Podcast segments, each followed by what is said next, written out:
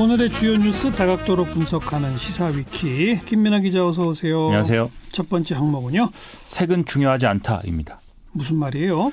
오늘 자유한국당이 이제 새로운 이제 인재 영입을 발표했는데요. 테니스 선수 출신인 이제 김은희 씨와 탈북자 출신 인권운동가 지성호 씨입니다.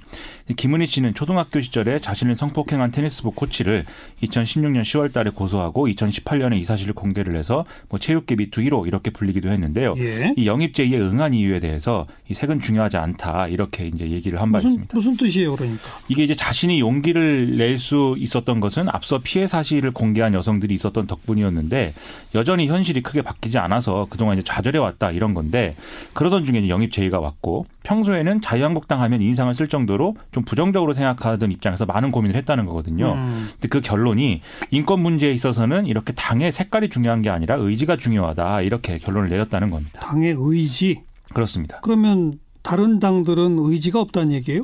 본인에게 이제 뭐 다른 제안이 뭐 없었던 것인지 이제 이렇게 얘기를 한 건데 어. 물론 이제 뭐 다른 당들이라고 모든 중요 인물들을 다 영입할 수는 없었을 테니까 좀 맥락에 맞는 그런 이제 언급을 했던 것 같습니다. 예, 예. 다만 이제 의지에 대해서는 뭐 더불어민주당이라든지 다른 정당들도 좀 할 말이 있는 모양인데요.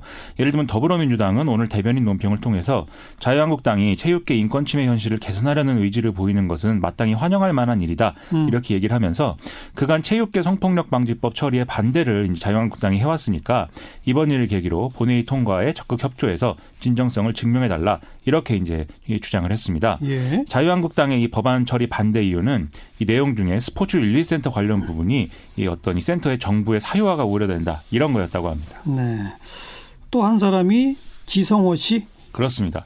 이 탈북자 지원 단체 나우의 대표를 맡고 있고요.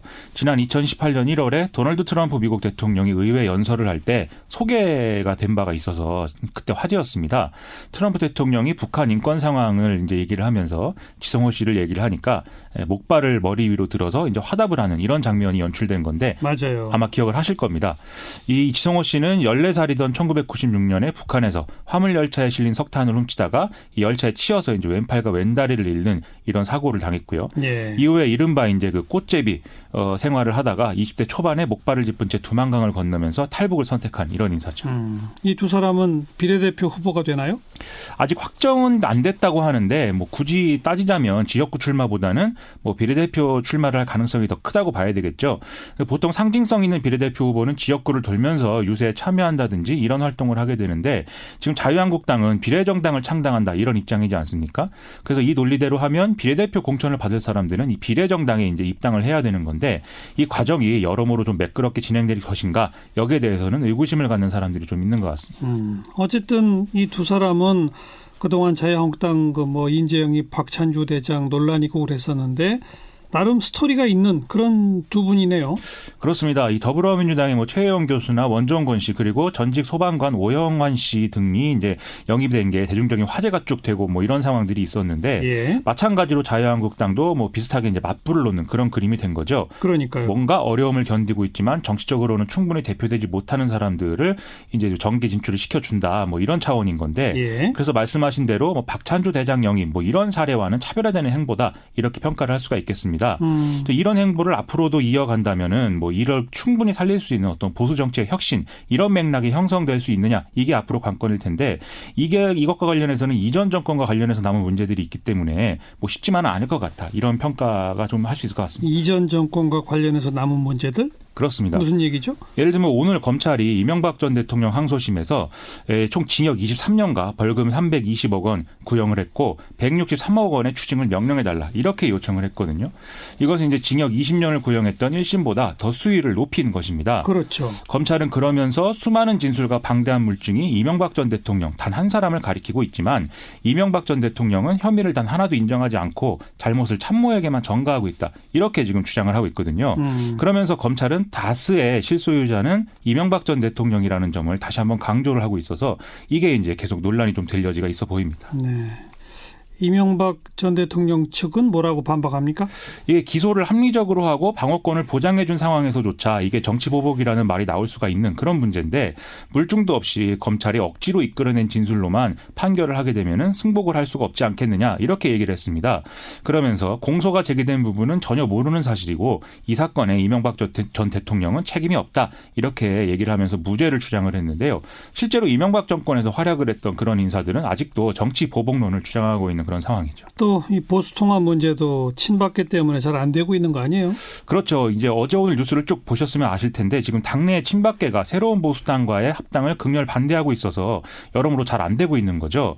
그리고 당 외에 있는 우리공화당의 경우에는 뭐 비례대표 공천 지분이라든지 이런 걸 언급하면서 지금 비현실적인 통합 방안을 주장하고 있기 때문에 또 이것도 어려운 상황인데 따라서 개혁적인 방향으로 보수 통합이 제대로 되려면 이명박 정권까지 포함을 해서 이전 보수 정권에 대한 정확하고 명확한 평가 가 이 보수 진영에서 이루어져야 가능하지 않겠는가 이런 생각이 좀 들었습니다. 그 과거 정권에 대한 평가에 서로 의견 차이가 극심하니까 문제죠. 그렇습니다. 그래서 좀 진도가 안 나가는 것 같습니다. 시사회기 두 번째 항목은요. 세월호 유가족들에 대한 사찰입니다. 음, 이건 또 어떤 제목입니까?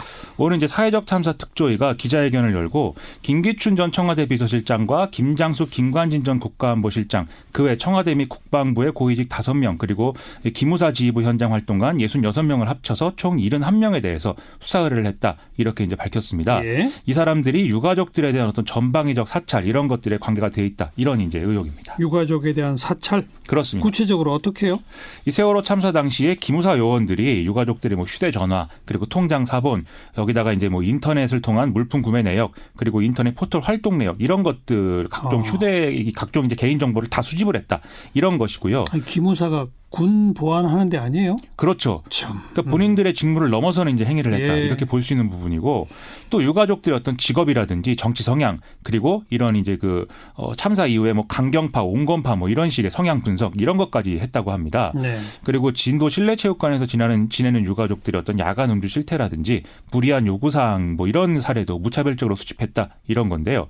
기무사는 이렇게 수집한 정보를 2014년 4월 18일부터 9월 3일까지 35차례에 걸쳐 거쳐서 김기춘 전 비서실장에게 대면 보고를 했다는 것입니다. 음. 그래서 김기춘 전 비서실장은 이런 정보들을 뭐 언론 대응을 한다든지 이런 것에 활용을 한 건데 이건 당연히 민간인 사찰에 공모를 했고 가담을 했다 이렇게 볼 수 있다는 거죠. 김기춘 전 비서실장까지만 보고가 됐을까요? 박근혜 전 대통령한테도 보고가 됐을까요?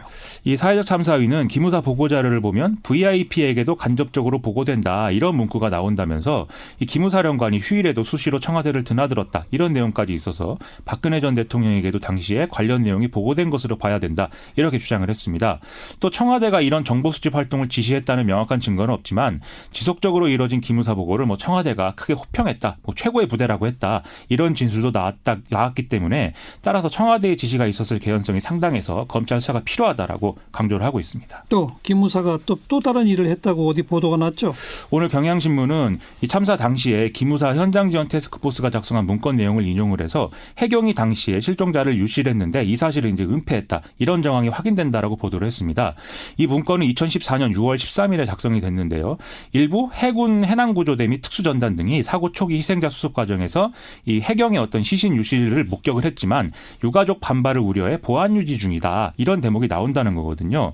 그리고 이 문건을 보면은 기무사가 실종자 유실 가능성에 대해서 실종자 전원 수습 의문 시 구조 전문가들도 선체외 시신 전원 수습 가능의 회의적 반응 뭐 이렇게 평가를 하면서 인정 사망 분위기 조성이 필요하다 이렇게 쓴 내용도 있다고 합니다.